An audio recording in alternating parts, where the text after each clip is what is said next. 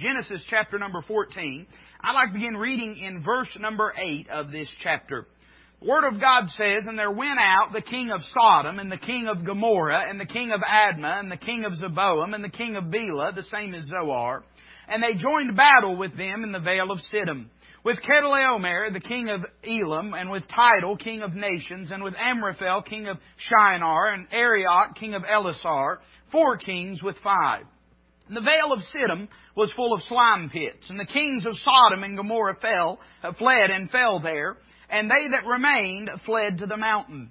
And they took all the goods of Sodom and Gomorrah and all their victuals and went their way. And they took Lot, Abram's brother's son, who dwelt in Sodom, and his goods, and departed. And there came one that had escaped and told Abram the Hebrew, for he dwelt in the plain of Mamre, the Amorite, the brother, uh, brother of Eshcol and brother of Aner and these were confederate with Abram. And when Abram heard that his brother was taken captive, he armed his trained servants, born in his own house, 318, and pursued them unto Dan. He divided himself against them, he and his servants, by night, and smote them, and pursued them unto Hobah, which is on the left hand of Damascus. And he brought back all the goods, and also brought again his brother Lot, and his goods, and the women also, and the people. And the king of Sodom went out to meet him after his return from the slaughter of Chedorlaomer and of the kings that were with him at the valley of Shaveh, which is the king's dale. And Melchizedek, king of Salem, brought forth bread and wine. He was the priest of the Most High God. And he blessed him and said, Blessed be Abram of the Most High God, possessor of heaven and earth. And blessed be the Most High God, which hath delivered thine enemies into thy hand. And he gave him tithes of all. And the king of Sodom said unto Abram, Give me the persons and take the goods to thyself. And Abram said to the king of Sodom, I have lifted up mine hand unto the Lord, the Most High God, the possessor of heaven and earth, that I will not take from a, a thread even to a shoe latchet, and that I will not take anything that is thine, lest thou shouldest say, I have made Abram rich save only that which the young men have eaten, and the portion of the men which were, went with me, Aner, Eshcol, and Mamre, let them take their portion. I want to look back at verse number 18. The Bible says, And Melchizedek, king of Salem, brought forth bread and wine, and he was the priest of the Most High God. Let's pray. Father, I pray that you bless now the preaching of your word. Now, Lord, there's not a single person here by accident Everyone under the sound of my voice is here by divine providence. I know, Lord, that this morning you have a truth for them. You have a thought for them, Lord. You have something in their heart and in their life that you seek to lay claim to. So I pray this morning, Father, that we might be surrendered unto you, that we might see your will accomplished in our hearts and lives. Lord, we love you this morning. We thank you for loving us, and we ask it in Christ's name. Amen. I want to take a few moments this morning and preach to you out of Genesis 14 on something quite unusual that occurred uh, long about verse number 18. We're introduced to a man by the name of Melchizedek. Now there's lots of folks that like to argue about who Melchizedek is. Some people say that Melchizedek was a type, uh, a type of Christ. Some people say that Melchizedek uh, was a theophany or Christophany, meaning it was Christ himself. Uh, some folks believe that it might have been uh, Shem. Some folks believe it might have been somebody else. Let me, but let me just blow your mind. Are you ready this morning? Before we even, even preach on anything else, I'm going to tell you unequivocally undebatably, without any contradiction whatsoever, completely scripturally substantiated, just exactly who Melchizedek is. Are you ready? Melchizedek, and we have scriptural authority on this, was the king of Salem, the priest of the Most High God. Amen? The truth is, your Bible does not tell you who exactly Melchizedek was. I have my opinion. You know, Lester Roloff always said that opinions are uh, the cheapest thing in the world because everyone's got one. But something we do know is uh, the scene surrounding this instance when Melchizedek comes out to meet Abram bringing bread and wine and blesses him and Abram pays tithes unto Melchizedek. Now we do know that this is not allegory. We know that Melchizedek was a real literal person. The book of Hebrews substantiates that. Uh, we understand he's not a spirit, he's not a ghost, uh, he's not a metaphor. We understand he is real. But the thing that strikes my interest today as we read this passage is that this is the very first time in the Word of God that you'll find bread and wine spoken of in the same place. I don't know about you, but immediately when I hear the terms bread and wine, I'm reminded of something that uh, those that come back tonight will be partaking in this very evening. Uh, some folks call it communion. Uh, some folks call it memorial. Around here we call it the Lord's Supper. Uh, but the Bible teaches that there are two ordinances for the New Testament church. One of them is baptism. By the way, neither of these ordinances can save a man. Neither of these ordinances can make a man more saved or better saved or more securely saved. But they are merely ordinances. They are pictures of something that has occurred in the past. One is baptism. Baptism is a picture of the fact that we have been buried with Christ We've been raised to walk in newness of life. The other is the Lord's Supper. Uh, the Lord instituted this ordinance on the night before He was crucified. And the Apostle Paul, uh, in writing to the church at Corinth, shares with us some of the details and uh, guidelines surrounding it. But basically, if you've never partook in it, this is what it is. Uh, you'll gather uh, unleavened bread together and grape juice. And by the way, we have scriptural evidence that it's grape juice and not fermented wine. Somebody say amen to that. And uh, the bread represents the broken body of the Lord Jesus Christ. And the grape juice in the Bible is called wine, represents the shed blood of the Lord Jesus Christ. And those that know the Lord Jesus Christ, number one, that's the first prerequisite. You gotta know the Lord Jesus Christ. And then those that believe themselves to be in harmony with the Lord, for their life to be as it should be, that there's no unconfessed, unrepented of sin in their life, that they are to eat that bread and drink that grape juice in remembrance of the sacrifice that the Lord Jesus Christ made for them. But you know, long before Calvary, long before the cross, long before the apostle Paul in the New Testament writing to the church at Corinth, long before the night before the Lord Jesus was crucified, we find Melchizedek bringing this same meal, this same table fare of bread and wine to Abram to celebrate the victory that had taken place. I want to take a few moments this morning and preach to you on what I believe we could call the first Lord's Supper. You know, I see a lot of things in this passage that remind me of the Lord's Supper. Let me say, and I'll give you three thoughts this morning. The first of which is this, that around this event, around this occasion in which Melchizedek comes and meets Abram bringing bread and wine, they are commemorating, they are remembering, they are recognizing that a great deliverance had taken place. You see, the thing that predicated all of this, the thing that set the stage, was a war of two confederates, two confederacies between uh, Chedorlaomer, who was the king of Elam, and other kings, and the kings of Sodom and Gomorrah, and of Zoar, Zoar and of, I believe, Bela. And uh, these two confederacies of armies had gone to war. Now, you say, well, preacher, what does that have to do with Abraham? Well, it doesn't have much to do with Abraham. In fact, there's really only one thing that made this any of Abram's business, and that was that Abram had a nephew by the name of Lot.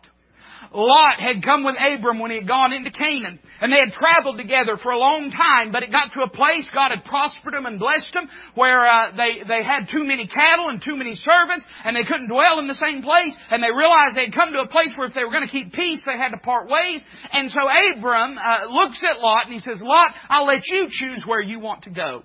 And in that moment, now how many of you know this, that life turns on hinges? Amen? Sometimes one decision we make can change the rest of our entire life. That's why as God's people we need to be praying and seeking the face and mind of God about the decisions we make. Because we can't look forward and see what may come out of it oftentimes. Well, Lot made a choice. He could have chose a good future for his kids, but the Bible says instead he chose a good future for his cattle. And he looked and he saw the well-watered plains of Jordan. And he chose instead of staying away from Sodom and Gomorrah to dwell in that direction. The Bible says he pitched his tent towards Sodom, and it wasn't long before Lot was living in the city and sitting in the very gates of the city. Lot had made a decision that would crumble and destroy his entire life. But before that ever takes place, I'm talking about the destruction of Sodom and Gomorrah, before Genesis chapter 19, when Lot was still uh, seemingly on good terms, when everything seemed to still be going well, before life had sort of caved in around him, the instance we have read took place. And I'd like for you to notice three thoughts relating to this deliverance that remind me of the thing we remember when we celebrate the Lord's Supper. When we celebrate the Lord's Supper, we are remembering the great deliverance of Calvary. We're remembering that Jesus Christ became flesh and died in your place and mine upon Calvary paid our sin debt so that we might be delivered from the judgment and captivity that we found ourselves in. And I, I see three things that sort of remind me of that. Let me say number one, I want you to notice the confederacy that condemned him. Look at verses 8 and 9 again. The Bible says this, And there went out the king of Sodom, and the king of Gomorrah, and the king of Admah, and the king of Zeboiim, and the king of Bela, and they joined battle with them in the vale of Siddim, with Chedorlaomer, the king of Elam, and with Tidal, king of nations, and Amraphel, king of Shinar, and Arioch, king of Ellasar, four kings with five. Now, what I want you to notice in that verse is not all the names that you do find, but I want you to notice a name that you don't find. You don't one time find in verses 8 and 9 the name of Lot. And yet we find out later in this chapter, just a few verses down, that Lot was there with them on that day. Now, Lot was an important person. At least by the time you come to Genesis 19, he was an important person in Sodom and Gomorrah. He, he sat in the gates of the city, the Bible says, there in Sodom. And uh, what that means is literally he held somewhat of a public uh, capacity and, and office uh, that he might be a judge upon those uh, that lived in the city. But I would venture to say this, that probably when it came time to decide whether they were going to go to war or not, I'm betting that Lot was not consulted, not even once. You see, Lot had to go to war because the heads of his cities were going to war. Sort of reminds me of the condition that the sinner is in. Now, I'll go ahead and tell you that I recognize that it's not just that all are sinners and have come short of the glory of God, but all have sinned and come short of the glory of God. Amen? We're, we're, we're not just sinners by nature, we're also sinners by practice. But it reminds me, listen now, we're, we're, we're not sinners because we sin. We sin because we're sinners. That's who and what we are by nature. Why are we that by nature? Well, I would suggest to you this, that you and I are condemned as sinners by our confederacy with Adam. You see, we may have not sinned the way Adam sinned, but that don't matter. Uh, as Adam is the head of the human race, the federal head of the human race, when he sinned, we sinned. When he fell, we fell. When he went astray, we went astray. And just as Lot was condemned because these kings went to battle, we also were condemned because Adam ate of the fruit. Listen to what it says in Romans 5, 12 through 14. The Bible says, Wherefore, as by one man sin entered into the world. Now who is that one man? We know that's Adam, of course. And death by sin. And so death passed upon all men, for that all have sinned. For until the law, sin was in the world, but sin is not imputed when there is no law.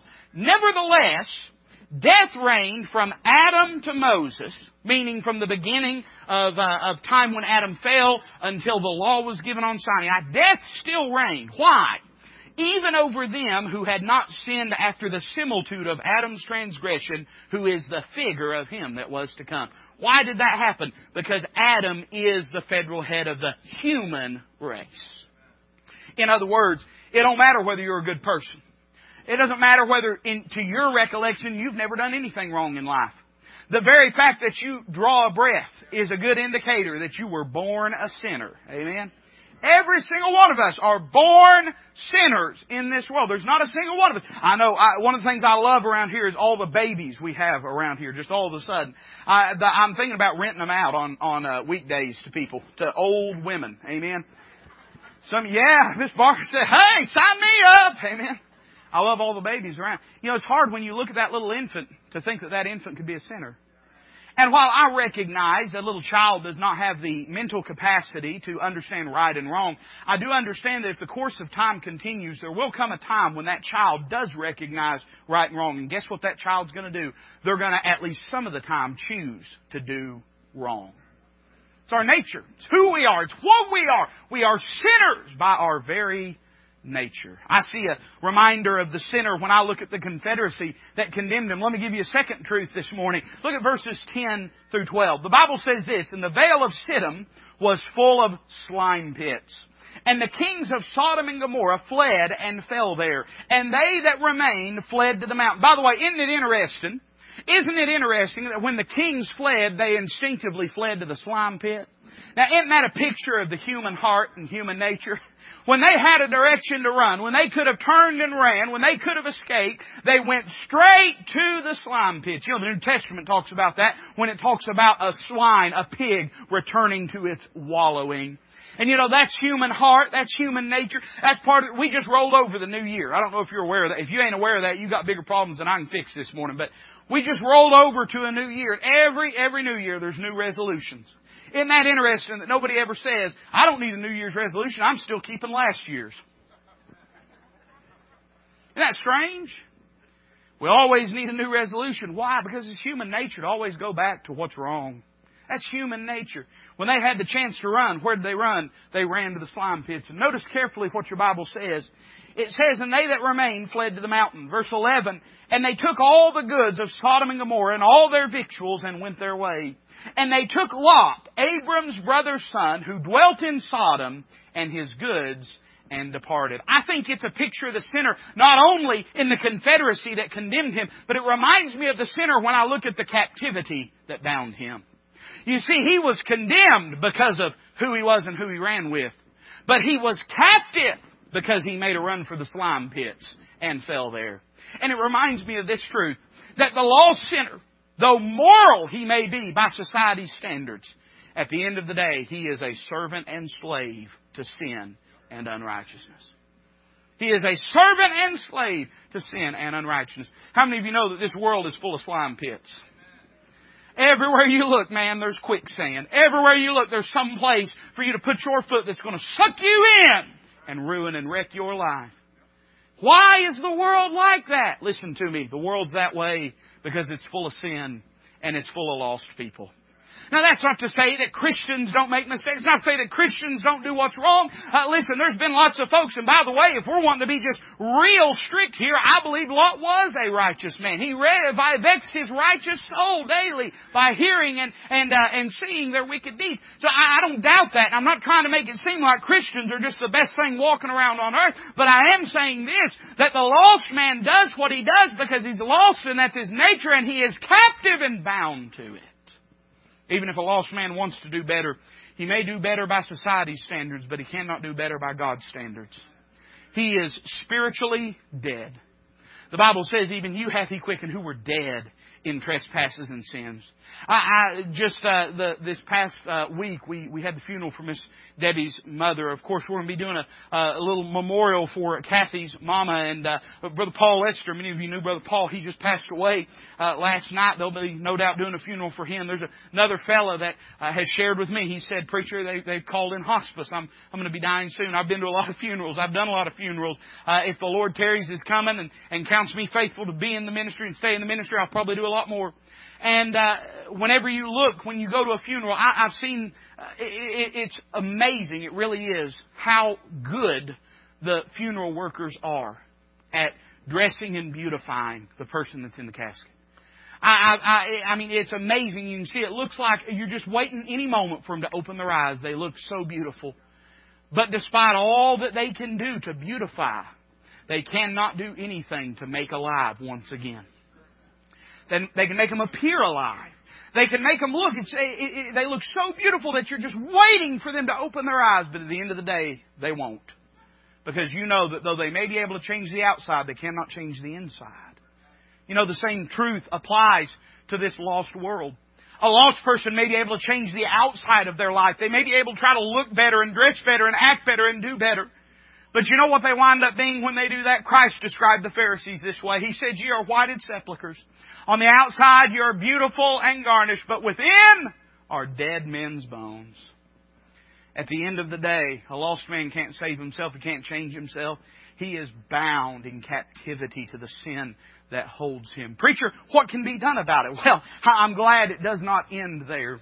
Wouldn't it be sad if it ended with Lot uh, under chains and shackles by Chedorlaomer and the last bit of the story was simply that Lot walked off the page of Scripture in captivity to a pagan king. But the Bible does not say that. Oh my, aren't you glad your story doesn't end that way? Aren't you glad? Let me just preach for a few moments to you this morning. Aren't you glad that's not how your story ended? Has it ever dawned on you that your story could have ended that way just as easily? Brother Charlie, it could have ended with you under the chains and shackles of a pagan king. It could have ended with you walking off the pages of people's memories and off into a devil's hell and eternity without Christ. It could have been just as easily have been you. But I'm glad for the grace of God. Because it reminds me of the sinner, not just with the confederacy that condemned him and the captivity that bound him, but I'm reminded of my story when I consider the conqueror that freed him. Bible says in verse number 13, oh my, I might, I said there wasn't enough to preach it tonight. Maybe there's enough for me to preach it this morning and tonight and come back Wednesday we might finish. Look at verse 13. And there came one that had escaped and told Abram the Hebrew. Can I just pause there and say this? Glory to God for the day when somebody that had escaped, that knew the dangers, that knew the perils, came to the throne room of God on my behalf and told the Lord. Now the Lord already knew. Amen. Don't you think Abram probably already knew too? That's big news around there. I mean, these uh, battles raging. No doubt he understood that if Sodom was at the battle, then Lot was at the battle. But aren't you glad that someone came on your behalf, someone came on my behalf and pled my name into the ears of a thrice holy God and said, Lord, save him by your grace. The Bible says that one that had escaped came the Bible says, and told Abram the Hebrew, for he dwelt in the plain of Mamre, the Amorite, brother of Eshcol and brother of Aner, and these were confederate with Abram. There's probably a lot of imagery there that I was afraid if I studied it out, we might be here for three weeks. The Bible says in verse 14, and when Abram heard that his brother was taken captive, oh my, I'm trying, I, church, I really am trying. But aren't you glad that Christ was willing to be made flesh for you and I? The Bible says when he heard that his brother was taken captive. Now how many of you know, and we've seen it just by reading our Bibles this morning, that Lot was not the brother of Abram, right? He was the nephew of Abram, but it didn't matter. You see, when he said brother here, he didn't mean brother by blood. He meant brother by love, brother by spirit, brother by desire. And what he's saying is this, hey, I'm gonna go rescue him because I love him and care about him. Aren't you glad for the day that Jesus Christ robed Himself in flesh? The Bible says it became Him, uh, and the Bible says it behooved Him to be made like unto His brethren. The Bible says that He robed Himself in human flesh and took upon Him the visage of man, the likeness of man, of sinful flesh for you and me. Oh, what a Savior we have. Amen that He became flesh for you and I, that He went into the jaws of the beast in the heart of the battle and paid our sin debt that we might be redeemed. We find in this passage a great conqueror. Notice what it says. I gotta read more. I'll find something else to preach. The Bible says, He armed His trained servants, born in His own house, 318, and pursued them unto Dan. You know, that's you and me, right? We're the armed servants trained and raised in His house. We're those that have been born again who have com- been commissioned to go out and to share the conquering truth of the gospel of the Lord Jesus Christ with a lost and dying world and to pursue unto them. By the way, you know that name Hobah, uh, that denotes the idea of a shoulder. Sometimes when you witness, that's all you're going to get is the shoulder, amen? But you've got to pursue and pursue. I don't mean being obnoxious. I don't mean being ugly. I don't mean being argumentative. But I mean in love and compassion, continuing to be there for those that need Christ, that they might hear the gospel Bible says in verse number 15, He divided Himself against them. Aren't you glad Jesus was willing? This well, I don't have any of this in my notes, but uh, listen, aren't you glad He was willing to divide Himself for us? Preacher, what do you mean? Well, don't you remember, in all of the Lord's earthly ministry, He always called His Father, Father. Always without fail, except one occasion. There was one time when in something of a mystery to me, I'll confess to you, something of a mysterious occurrence, took place on Calvary's Hill, the Bible says that the entire earth was darkened. And when it was that Jesus cried out and he said this, Eli, Eli, lama sabachthani, which is to be, uh, which is to say, my God, my God, why hast thou forsaken me? You see, that was God dividing himself for you and I. That was God being willing. I don't understand all of it. Don't ask me if you come up to me and say, Preacher, explain this, this, this, and that. I'm just going to have to hand you a Bible because I can't, I can't understand all of it.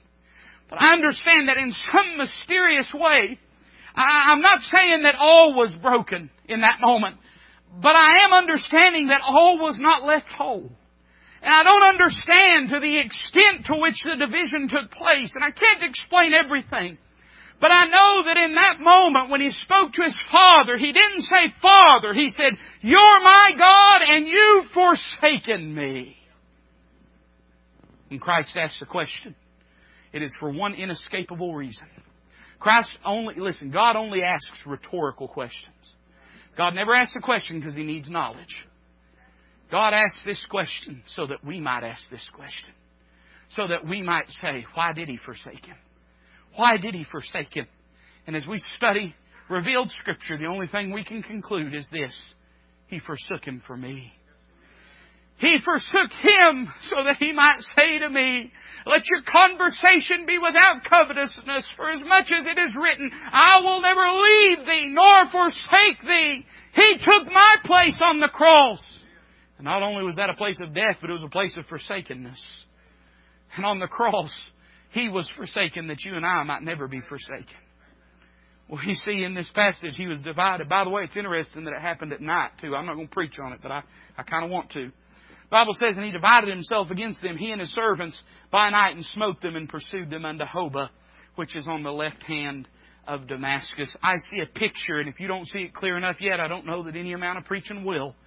But I see a picture of the conqueror that freedom, and it reminds me of what the Bible says in Galatians chapter 1 verses 3 and 4 when it says this, Grace be to you and peace from God the Father and from our Lord Jesus Christ, who gave himself for our sins that he might deliver us from this present evil world according to the will of God and our Father.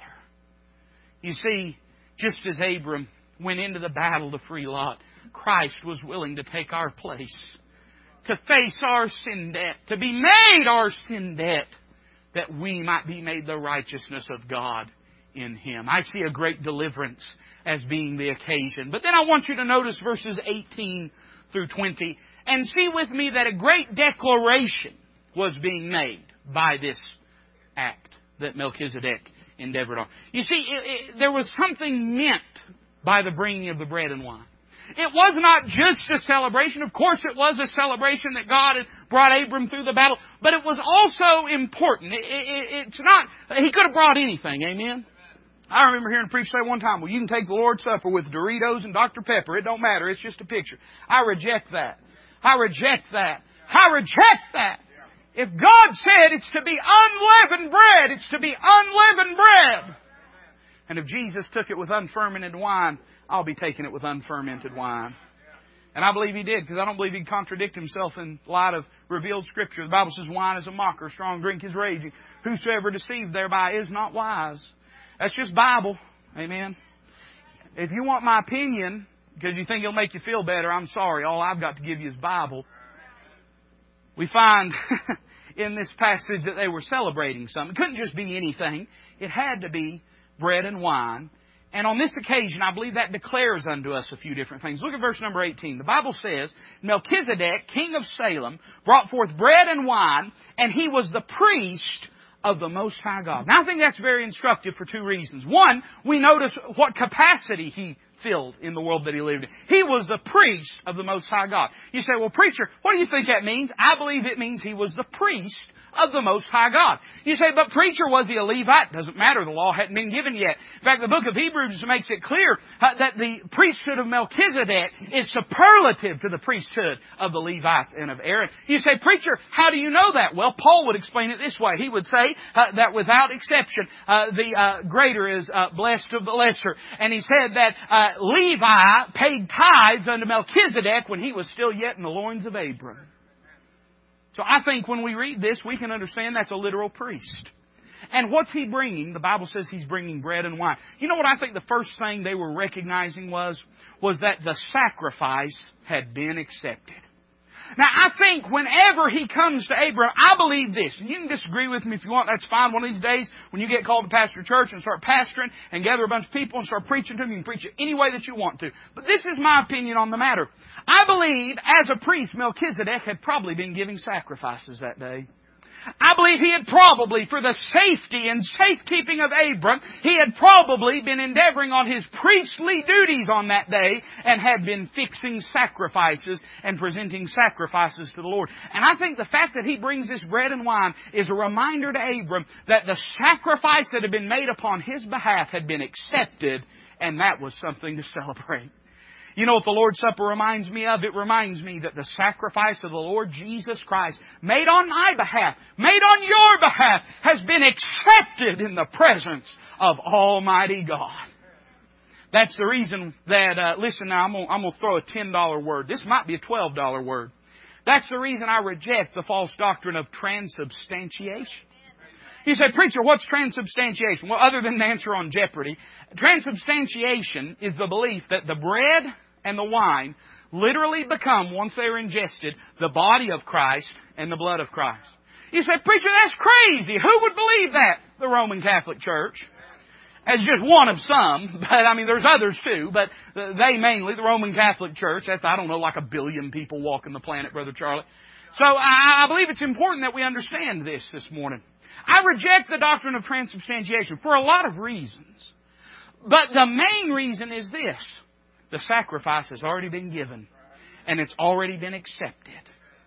There's no need. Listen to me. I, I know there may be people got a crucifix in your home. That's fine. I ain't fussing at you. You can have that if you want. But I got news for you. Jesus is no longer on the cross. When He said, it is finished, it was finished. And He doesn't have to give any more sacrifices for you and I.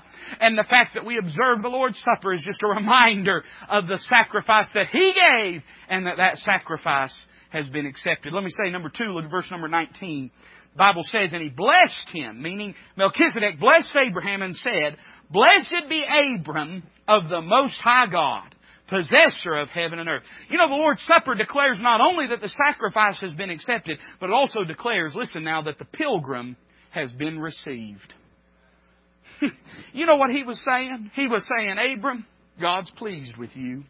Abram, God is pleased with what you've done this day. God is pleased with your faith. God is pleased with your trust in Him. Blessed be thou, Abram, of the Most High God. As we already said, there's really only two prerequisites to taking the Lord's Supper. I know some folks would believe there's three or four or fifty. But there are only two scriptural prerequisites for taking the Lord's Supper. One is that we must be saved. You said, preacher, how do you know that? Well, because uh, Christ said, this do in remembrance of me. And if you've never partook in the sacrifice of the Lord Jesus Christ by believing on Him, then there's nothing for you to remember. You have to be saved. But then the second thing is this. We need to be right with God. I didn't say perfect, and God didn't say perfect either. But we need to be right with God. But you know, it's interesting to me, Brother Charlie, when we've made this distinction before when we've done the Lord's Supper, you know, the Bible does not say that we are to take of the Lord's Supper in a worthy uh, condition. The Bible never says that. The Bible does not say we are to take it in being worthy. The Bible says we are to take it worthily. You say, preacher, what's the difference? Well, the difference is the difference between an adjective and an adverb. An adjective describes a, a, a noun, a person, place, or thing. And listen, if we had to be worthy in and of ourselves, we never would get to take the Lord's Supper. But an adverb describes the way in which we perform an action. And when the Bible says we are to take of it worthily, what it's saying, it's not saying, hey, you need to be worthy to take it. It's saying, you've already been made worthy through the person of the Lord Jesus Christ. Now you need to observe it in a worthy manner. The fact is, when we take the Lord's Supper, it reminds us of this, that through the sacrifice of the Lord Jesus Christ, We've been brought into the most sacred institution, which is the local church. We've brought, been brought in to the, to the most holiest of places, which is the presence of Almighty God. It reminds us, not through any effort of our own, but through the finished work of Christ on Calvary, that as John said it best, we have been accepted in the beloved. Now remember, it doesn't accomplish that, it merely acknowledges that. If you're not saved, then taking the Lord's Supper won't make you saved. It doesn't accomplish that. It just acknowledges that. But if you have been saved by God's grace, how more intimately could we know the Lord Jesus than to partake in His flesh and in His blood? I find it to be a picture of the pilgrim being received. Let me give you a third thing. It reminds me that the enemy has been vanquished. Look at verse number 20. The Bible says this, And blessed be the Most High God, which hath delivered thine enemies into thy hands. And he gave them tithes of all. You know what the Lord's Supper reminds me of? It reminds me not only that the sacrifice of Christ has been accepted, it reminds me not only that this poor pilgrim that has no standing in and of himself in the presence of God has been accepted into the beloved, but it reminds me that my greatest enemy has been vanquished that Satan's days are numbered, that his great attempt at Calvary, you say, preacher, it wasn't Satan at Calvary. No, listen, this is interesting. I want you to listen. Uh, it's true the Jews crucified Jesus. It's true the Romans crucified Jesus. It's true also that God crucified Jesus. It's also true that you and me, through our sin, have crucified Jesus. But did you know that Satan was shooting for that too? You say, how do you know? Because it was Satan that put into the heart of Judas to betray him. Satan thought that Calvary would be his greatest victory. How could he know that it would be the final nail in his coffin? And you and I are reminded when we partake of that bread and that grape juice that Satan doesn't get the last laugh. He doesn't have the final victory. Though he win, may win many battles between now and eternity, ultimately his fate is sealed and the enemy has been vanquished. Let me give you one final thought and I'll be done with three subpoints and six subpoints for each of those and an intermission. Look at verse number 21. The Bible says this. The king of Sodom said unto Abram, Give me the persons and take the goods to thyself. And Abram said to the king of Sodom, I lift up mine hand unto the Lord, the Most High God, the possessor of heaven and earth, that I will not take from a thread even to a shoe latchet, and that I will not take anything that is thine, lest thou shouldest say, I have made Abram rich. Now, let's put a little context. Is that okay? Context is king when you study your Bible. I'm not going to ask you to do it. But you know you could turn two chapters back and you'd find a very different Abram. In chapter number 13, Abram goes down to Egypt. And when he goes down to Egypt, he asks Sarah, his wife, to lie and to tell him that she is his sister so that they won't kill Abram to take Sarah to be their wife. And then whenever God afflicts Pharaoh, uh, the, the Bible says that Pharaoh gives all these riches and goods and increase in cattle and livestock unto Abram. And you know what Abram does? Now this, if it was Abram in chapter 15, he would have raised his hand. He would have said, I have raised my hand to the God of heaven, the possessor of heaven. Nope. He said, just tie it on to the rest of the cattle, and I'll take it with me when I go. But evidently something changed between chapter 13 and chapter 15. Can I say that not only do we see in this passage great deliverance, which was the occasion of it, and a great declaration, which was presented by the giving of it, but I would like for you to notice that there's a great determination that results from this Lord's Supper experience. Abram is a changed man, and I want you to notice that there are three things about this change that are important. Notice first off that we see the proposal of the world. What does the king of Sodom desire from Abram? Now, if this had been Lot, he may have gotten it, but he asked Abram. And the Bible says this in verse number 21. The king of Sodom said unto Abram, Give me the persons and take the goods to thyself. You notice the trade that the king of Sodom wants to make. He says, I want the people you take the products. You take the prosperity. You just give me the people. You know, that's still the offer that Satan is making today. Listen, there's been lots of folks that Satan has made rich materially and has spiritually bankrupted. You know that's the philosophy of the world. It's always interesting to me. You know, uh, the the public school system. I'm not necessarily against or for or whatever. I mean, I think it does a lot of bad things. But I know some people have to be in it and everything. But I'm not going to fuss at you about it. But but I will say this: it's always fascinating to me that in a school system where children are no more than a number, that they spend thousands and thousands of dollars every year on guidance counselors to try to convince kids that they're precious and special and unique, and then they educate every single one of them in an identical manner to those that are around them and treat them like every other kid that's around them. Isn't that interesting that the world's philosophy is that all people are the same and are dispensable? Uh, that uh, it, all we're interested in is trying to uh, suck out of their life as much as we possibly can. And Christians have fallen prey to that philosophy. The devil, he's interested not in the stuff. He's got all the stuff he could want. He's interested in you.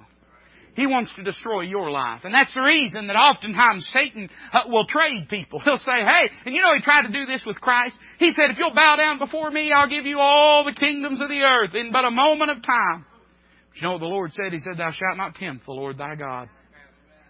The proposal of the world was, Abram, give me the people and you can have the stuff. But notice the principles of Abraham. How does he respond in verses 22 and 23? I love this, man. I think it'd be good. Listen carefully. I think it'd be good if all of God's people would somehow jot this down and stick it somewhere you'd see it every day of your life. Listen again to what he says. Abram said to the king of Sodom, I have lifted up mine hand unto the Lord, the Most High God, the possessor of heaven and earth. He's saying, I've made a pledge to somebody that already owns everything. I've made a commitment to somebody that already has a title deed to everything in this world. You know what he's saying? He's saying there's nothing that you can give me that he can't give me. There's nothing you could offer me that he couldn't offer me.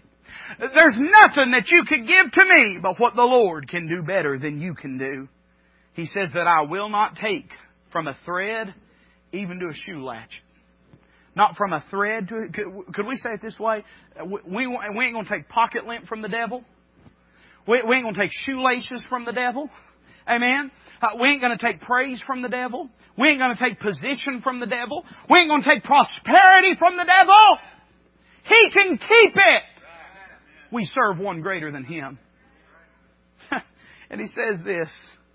He says that I will not take anything that is thine, lest thou shouldest say, I have made Abram rich.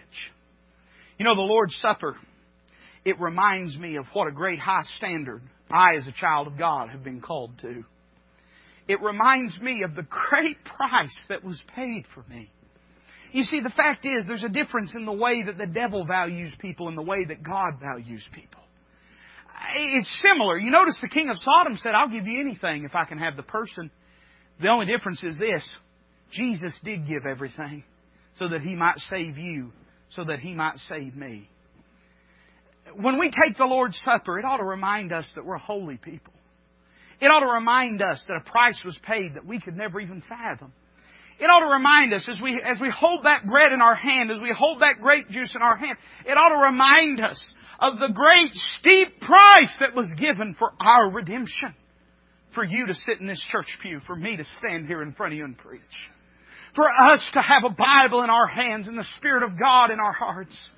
Oh, what a price was paid so that we might be redeemed. We find in this passage not only the proposal of the world and the principles of Abram, but finally I want you to notice the perspective of Abram. Look at verse 24. What does he want? He says, Save only that which the young men have eaten, and the portion of the men which went with me, Aner, Eshcol, and Mamre, let them take their portion. I want to close with a simple thought.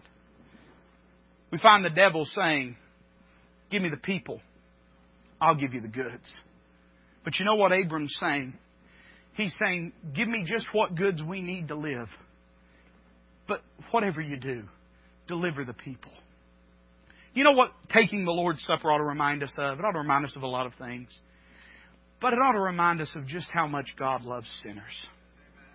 And it ought to remind us of just how much you and I should love sinners.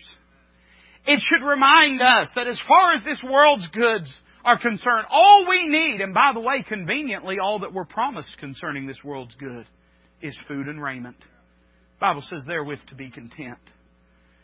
I'm not against people having money. I've got a little bit. I'd love to have more. Amen. I'm not against people having money. I'm not against you having money or me having money. But I realize that money's not what it's about.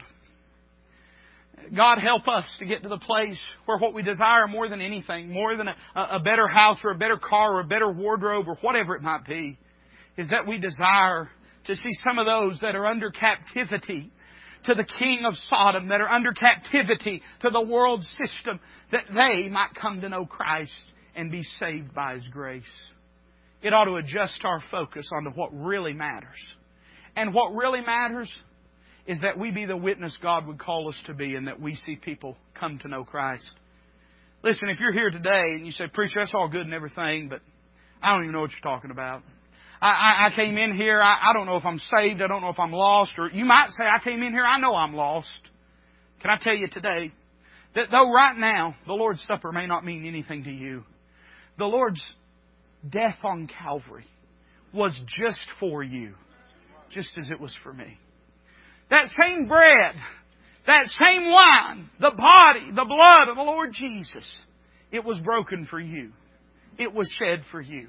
Just as it was broken for me and shed for me. The Bible says He tasted death for every man. And you know what that does? The fact that He tasted death for every man means that every man has the opportunity to taste life if they'll come unto Him. You don't have to leave your lost. Jesus died for your sins. You don't have to leave here wondering. Jesus gave us His Word that we might have security. And if you'll come to Christ today, then just as He did for me, just as He did, if you're saved by God's grace, I don't want you to raise your hand, but just say amen right now, would you? If you're saved, He'll save you like He saved them.